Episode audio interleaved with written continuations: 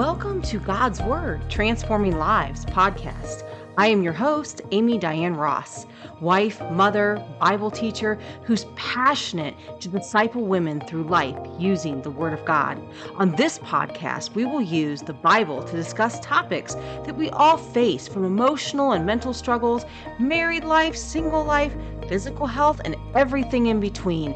If you are ready to live in victory in every area of your life while learning the Word of God, I'm here to help. The Bible really does have all the answers for life's crazy roller coaster ride, and I'm excited that you have chose me to ride along with you.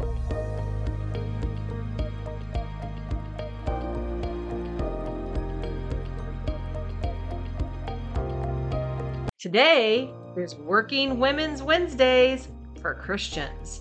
We are going to explore different women throughout church history and even today that have made a dynamic impact on our faith. I hope you enjoy this episode. Today's 5-star review comes from Fia Lee 27. Amy has such a loving heart. It comes across so wonderfully on the podcast. Her love for people and Jesus is evident. This is a great podcast, and I highly recommend listening. She immediately feels like a sister. I'll tell you, you guys feel like sisters to me.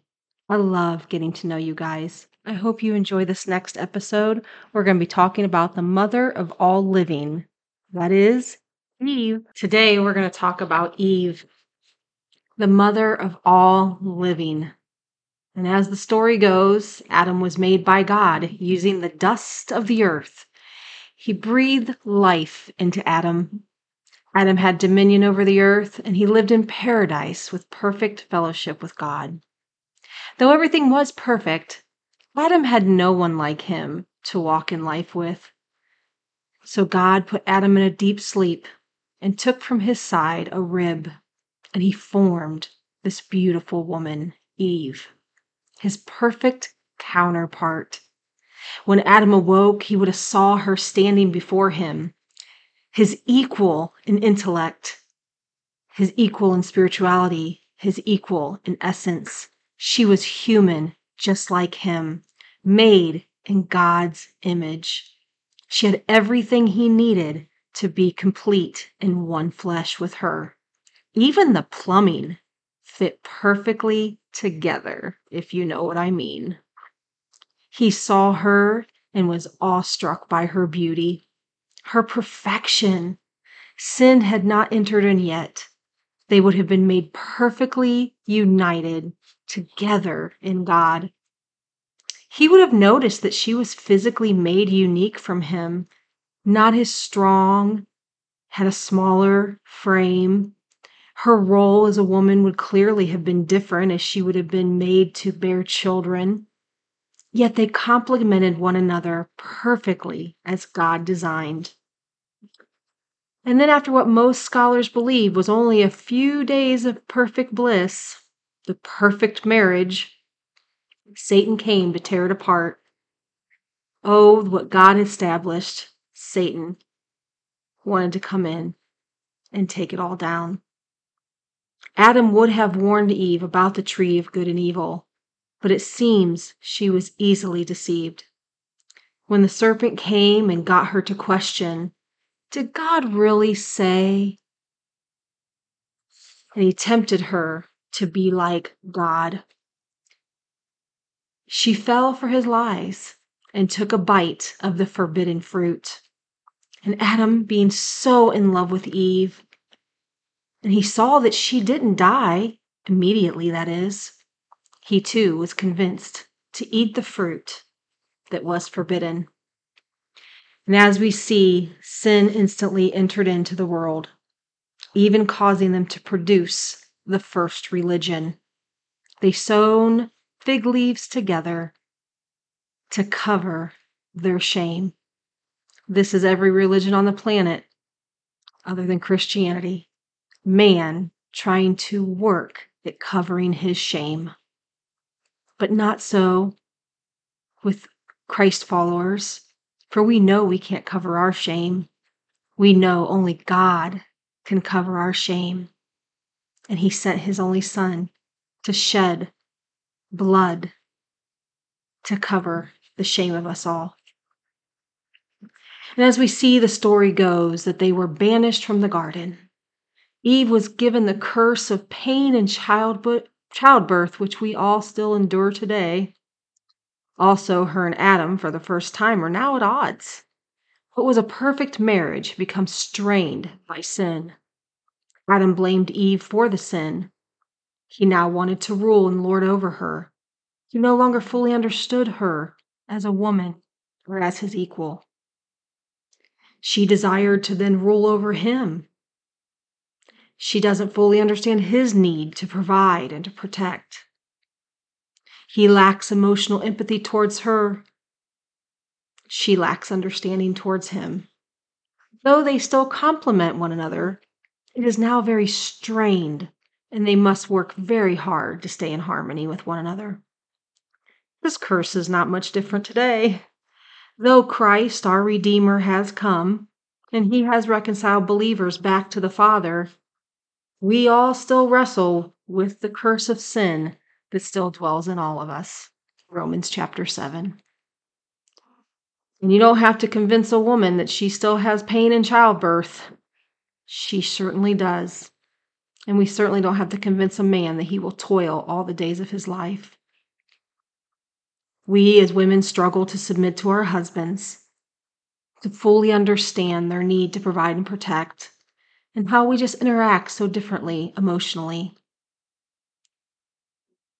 Men have a hard time being tender with us and laying their lives down and loving us the way that Christ loves the church. That's why we have so many marriage books that line the shelves at the bookstores. We have conferences hosted all over the nation all about marriage. We do not lack in marriage counselors, and sadly, we don't lack in divorce attorneys either. Eve is truly the mother of all living, and though she fell into deception, she still was a brave young woman to continue on with no guidance, how to be a mom or a wife in a fallen world.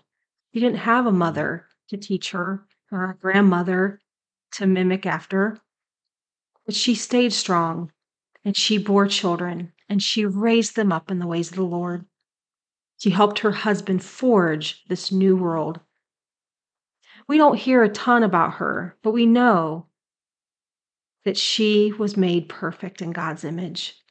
She was made perfect in companion to her husband, Adam. And she was made perfect in producing the human race. As women, we are equal in our humanity, our salvation, our intelligence, and our essence to men. However, from the beginning, we have been given these beautiful, unique, God-given roles that are different than our husbands. We've been given a unique role in the home as nurturers, childbearers, raising up the next generation, homemakers, loving our husbands, tending to their needs, cherishing them, nurturing them. And in the church life, we are women, we are the backbone of any healthy ministry, serving, laying down our time and our talent, helping with children. Any ministry will tell you that women really do so much behind the scenes to keep the ministry alive and going. And men, they are made to provide and lead and protect. Their role is so beautiful. When men embrace their God-given roles to love their wives as Christ loves the church, even laying his life down for her, women are more easily ready to embrace their role to love, honor, and submit to their husbands, and being a good homemaker and a good mother and all the things that they're free to do because their husband is doing what they need to be doing, providing, protecting, caring for. Today, Eve is in glory with Jesus. And though she disobeyed God greatly, God still showed her grace. And she is the mother of us all. We too have sinned greatly, yet God the Father has bestowed such grace upon us. and someday we too shall be completely set free from the sin that still dwells in our mortal tents. All of creation groans for the day of Christ's return. Our tents groan for the day of his return.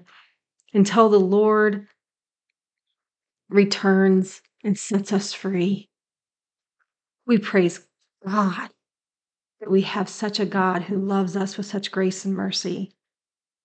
And though it didn't turn out exactly how we would have liked it, Eve never eating the apple, God has redeemed it. And though marriage can still be a struggle and we're still, at odds with one another in many ways, because of what Christ did, both are submitted to his lordship, walking in their God-given roles as equals. The marriage can truly be transformed. It's such a blessing from God. He has blessed us with marriage. So I pray, Lord, help us as women to walk in our God-given roles with grace and beauty, being submitted to your word, Lord, and submitted to our husbands. Help us to love our husbands, to honor them, to respect them, to cherish them. Help us to be good homemakers, making a home of peace for them to come home to, a home where they feel loved and honored. It talks about this in Titus. Older women train up the younger women how to be good homemakers and mothers and wives. Help us to care for our children as we are raising up the next generation of God-fearing kids.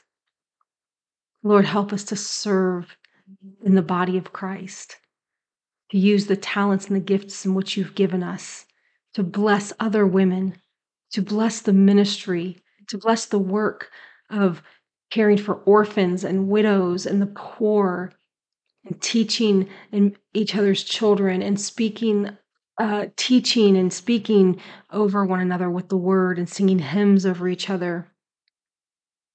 Lord, I pray that you bless each and every sister that hears this podcast. Lord, we are truly your daughters. You have chosen us and adopted us, and it stems from our beautiful, perfectly made woman, Eve, the mother of all living. God bless you, sisters. Have a great day.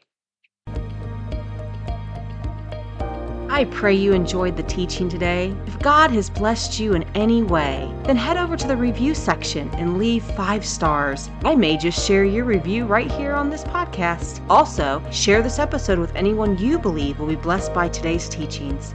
If you want to connect with me and be a part of an amazing sisterhood of believers, then head over to our Facebook group. The link and all other links that I mentioned in this show today are in the show notes below. Just click on them and they'll take you where you want to go. As a reminder, be the church today, wherever God has you, shining the light and the love of Jesus. Y'all mean the world to me. Until next time.